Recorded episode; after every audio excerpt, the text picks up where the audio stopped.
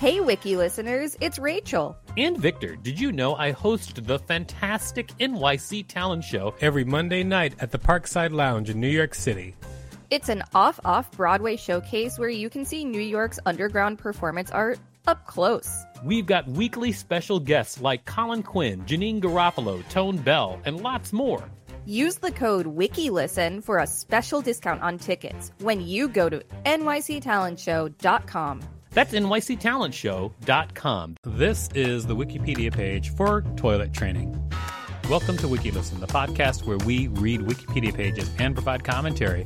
I'm Victor Varnado, KSN. And I'm Rachel Teichman, LMSW, reminding you to subscribe and to go to the bathroom. Yeah, do all of those things. All right, so let's get it started, shall we? Yes, we won't be reading the entire page, but we'll be reading a lot of it.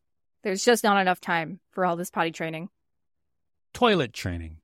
Toilet training, also potty training or toilet learning, I've never heard that, is the process of training someone, particularly a toddler or infant, to use the toilet for urination and defecation.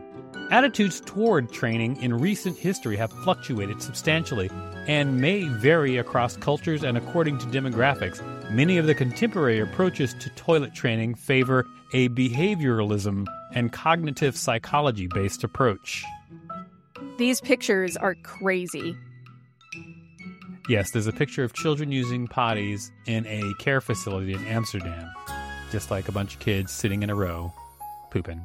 And then and then below that is like illustrations of what looks like a child torture apparatus potty chair. But the but the toddler weirdly has adult proportions. It's weird. Specific recommendations on techniques vary considerably, although a range of these are generally considered effective, and specific research on their comparative effectiveness is lacking. No single approach may be universally effective, either across learners or for the same learner across time, and trainers may need to adjust their techniques according to what is most effective in their situation. Training may begin shortly after birth in some cultures, However, in much of the developed world, this occurs between the age of 18 months and 2 years, with the majority of children fully trained by age 4, although many children may still experience occasional accidents. Certain behavioral or medical disorders may affect toilet training and extend the time and effort necessary for successful completion. In certain circumstances, these will require professional intervention by a medical professional. However, this is rare, and even for those children who face difficulties in training, the vast majority of children can be successfully trained. Children may face certain risks associated with training, such as slips or falling toilet seats, and toilet training may act in some circumstances as a trigger for abuse. Certain technologies have been developed for use in toilet training, some specialized, and others commonly used. So, yeah, so in the history section, it's that it is those pictures that you were talking about with the 1577 illustration of a child seated on a specialized lavatory. Yes, uh, crazy pictures. Also, did you know that there are wealthy people who hire potty trainers whose specific responsibility is to potty train their kid? I didn't know that, but it does not surprise me in any way. Yeah, there's also people who are hired specifically to change the babies until they're potty trained. I knew that. Wild. That's not so wild. It's like a nanny. Well, I mean, there's a difference between a nanny and a person whose job it is to just change diapers, like all of them 24 7. That's wild to me. Oh. History. Little is known about toilet training in pre modern societies. Ancient Rome has been credited with the earliest known children's toilet. However, there is no evidence of what training techniques they may have employed. Later, during the European Middle Ages, according to one source, recommended cures for pissying the bed included consumption of ground hedgehog or powdered goat claw and having dried rooster combs sprinkled on the bed. Oh, so they're just trying anything. Huh. Cultural beliefs and practices related to toilet training in recent times have varied. For example, beginning in the late 18th century, parenting transitioned from the use of leaves or linens or nothing for the covering of a child's genitals to the use of cloth diapers or nappies, which needed to be washed by hand. This was followed by the advent of mechanical washing machines and then to the popularization of disposable diapers in the mid 20th century, each of which decreased the burden on parental time and resources needed to care for children who were not toilet trained, and changed expectations about the timeliness of training. This trend did not manifest equally in all parts of the world. Those living in poorer countries usually train as early as possible, as access to amenities such as disposable diapers may still pose a significant burden. Poorer families in developed countries also tend to train earlier than their more affluent peers. Much of the 20th century conceptualization of toilet training was dominated by psychoanalysis, with its emphasis on the unconscious and warnings about potential psychological impacts in later life of toilet training experience. For example, Anthropologist Geoffrey Gorer attributed much of contemporary Japanese society in the 1940s to their method of toilet training, writing that, quote, Early and severe toilet training is the most important single influence in the formation of the adult Japanese character. Some German child rearing theorists of the 1970s tied Nazism and the Holocaust to authoritarian sadistic personalities produced by punitive toilet training. Freudian times were wild. Into the 20th century, this was largely abandoned in favor of behavioralism, with an emphasis on the ways in which rewards and reinforcements increase the frequency of certain behaviors, and cognitive psychology, with an emphasis on meaning, cognitive ability, and personal values. Writers such as psychologist and pediatrician Arnold Gesell, along with pediatrician Benjamin Spock, were influential in reframing the issue of toilet training as one of biology and child readiness. Wiki listeners, you can support us by listening to this message while you take a potty break. Head over to Hulu this March, where our new shows and movies will keep you streaming all month long. Catch the award winning movie Poor Things, starring Emma Stone, Mark Ruffalo, and Willem Dafoe. Check out the new documentary, Freaknik The Wildest Party Never Told, about the iconic Atlanta Street Party. And don't miss FX's Shogun, a reimagining of the epic tale, starring Anna Sawai. So, what are you waiting for? Go stream something new on Hulu. Hey, I'm Ryan Reynolds. Recently, I asked Mint Mobile's legal team if big wireless companies are allowed to raise prices due to inflation. They said yes. And then when I asked if raising prices technically violates those onerous two year contracts, they said, What the f are you talking about, you insane Hollywood ass? So to recap, we're cutting the price of Mint Unlimited from $30 a month to just $15 a month. Give it a try at mintmobile.com slash switch. $45 up front for three months plus taxes and fees. Promo for new customers for limited time. Unlimited more than 40 gigabytes per month. Slows. Full terms at mintmobile.com.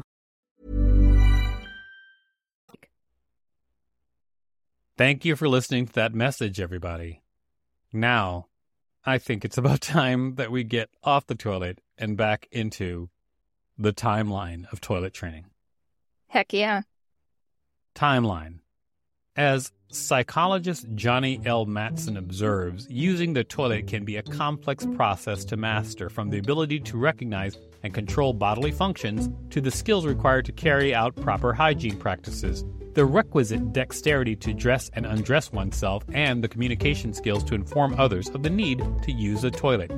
Usually, around one year of age, a child will begin to recognize the need to evacuate which might be observed through changes in behavior immediately prior to urination or defecation.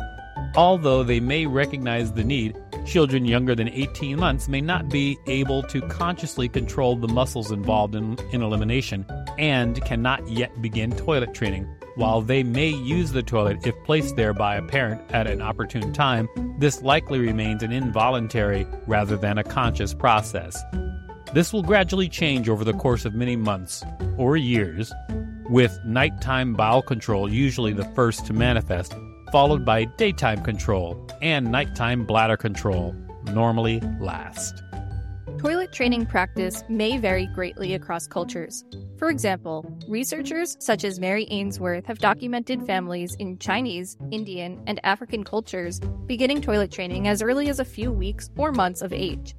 In Vietnam, toilet training begins shortly after birth, with toilet training complete by age 2.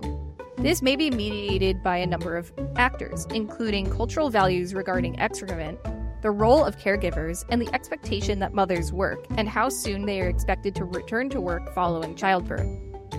In 1932, the U.S. government recommended that parents begin toilet training nearly immediately after birth, with the expectation that it would be complete by the time the child was six to eight months of age.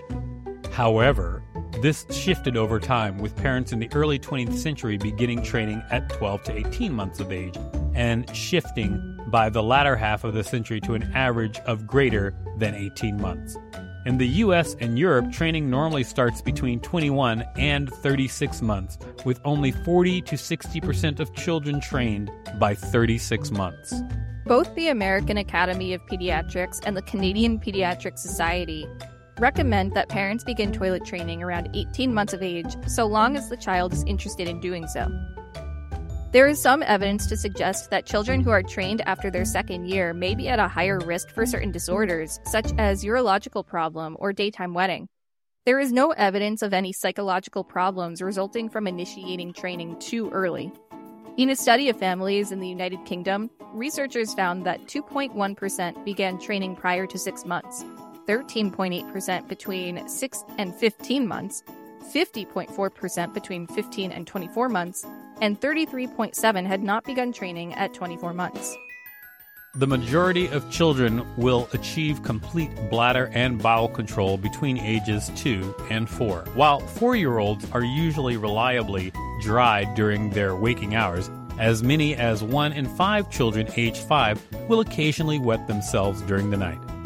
Girls tend to complete successful training at a somewhat younger age than their male peers, and the typical time period between the beginning and completion of training tends to vary between 3 and 6 months. Accidents. Periodic episodes of urinary or fecal incontinence are generally a normal part of toilet training and are usually not a sign of serious medical issues. Accidents that occur with additional problems, such as pain when urinating or defecating, chronic constipation, or blood in urine or feces, should be evaluated by a pediatrician. The prevalence of nocturnal enuresis, also known as bedwetting, may be as high as 9.7% of 7 year olds and 5.5% of 10 year olds, eventually decreasing to a rate of about 0.5% in adults. We spent like a surprisingly long amount of time learning about this in grad school. Was it because of the fetish your teacher had? Um, no, I don't think so. Complications. Toilet training can be increasingly difficult for parents of children who have certain developmental, behavioral, or medical disorders. Children with autism, fetal alcohol spectrum disorder, oppositional defiant disorder, or attention deficit hyperactivity disorder, that's me, may not be motivated to complete toilet training, may have difficulty appropriately responding to associated social reinforcement, or may have sensory sensitivities which make using the toilet unpleasant. Children may have a range of physical issues related to the genitourinary system that could require medical assessment and surgical or pharmacological intervention to ensure successful toilet training. Those with cerebral palsy may face a unique set of challenges related to bladder and bowel control, and those with visual or auditory problems may require adaptations in the parental approach to training to compensate, in addition to therapy or adaptive equipment. Stool toileting refusal occurs when a child that has been toilet trained to urinate refuses to use the toilet to defecate for a period lasting at least one month. This may affect as many as 22% of children and can result in constipation or pain during elimination. It usually resolves without the need for intervention. Children may exhibit stool withholding or attempts to avoid defecation altogether. This can also result in constipation. Some children will hide their stool, which may be done out of embarrassment or fear and is more likely to be associated with both toileting refusal and withholding. Although some complications may increase the time needed to achieve successful bladder and bowel control, most children can be toilet trained nonetheless. Physiological causes of failure in toilet training are rare, as is the need for medical intervention. In most cases, children who struggle with training are most likely not yet ready. In a 2014 survey of UK schools, primary school teachers and educational staff reported observing an increasing number of otherwise healthy school children who are not toilet trained. 15% of respondents reported that they had observed healthy children aged 5 to 7 wearing diapers to school in the past year. 5% reported the same for children aged 7 to 11. A health worker with the Kent Community Health NHS Foundation Trust said that she knew of medically healthy adolescents as old as 15 with toilet training issues. Commentators attributed the issue to parents being too busy to teach their children basic skills. Parenting burn. Yeah, dude. Risks. An examination of data from hospital emergency rooms in the US from 2002 to 2010 indicated that the most common form of toilet training related injury was caused by falling toilet seats and occurred most often in children aged 2 to 3. The second most common injury was from slipping on floors, and 99% of injuries of all types occurred in the home. In abusive homes, toilet training may be a trigger for child maltreatment, especially in circumstances where a parent or caregiver feels the child is old enough that they should have already successfully mastered training, and yet the child continues to have accidents. This may be misinterpreted by the caregiver as willful disobedience on the part of the child. Boo, bad caregiver. Yep. And that's where we're gonna end it. See also housebreaking. I know it's like related, but I, I think it's really funny that that's included. And we skipped the technologies and equipment section, but there is a picture of multiple potties with eyes on them. So there's that. Yeah, one of them also has ears. Yep, eyes and ears. Mm-hmm. Come here, kids. Pee in the kitty. This has been the Wikipedia page for toilet training. Thanks for listening to WikiListen. You can find us at wikilisten.com and on all social media and on TikTok at WikiListen, except for X, which is at wiki underscore listen. Please rate and review us on Apple Podcasts because it really helps us out. Check us out on YouTube for more content. And don't forget to smash that subscribe button with your anthropomorphic potty chair. If there's a particular page you'd like us to read, let us know. We will read it.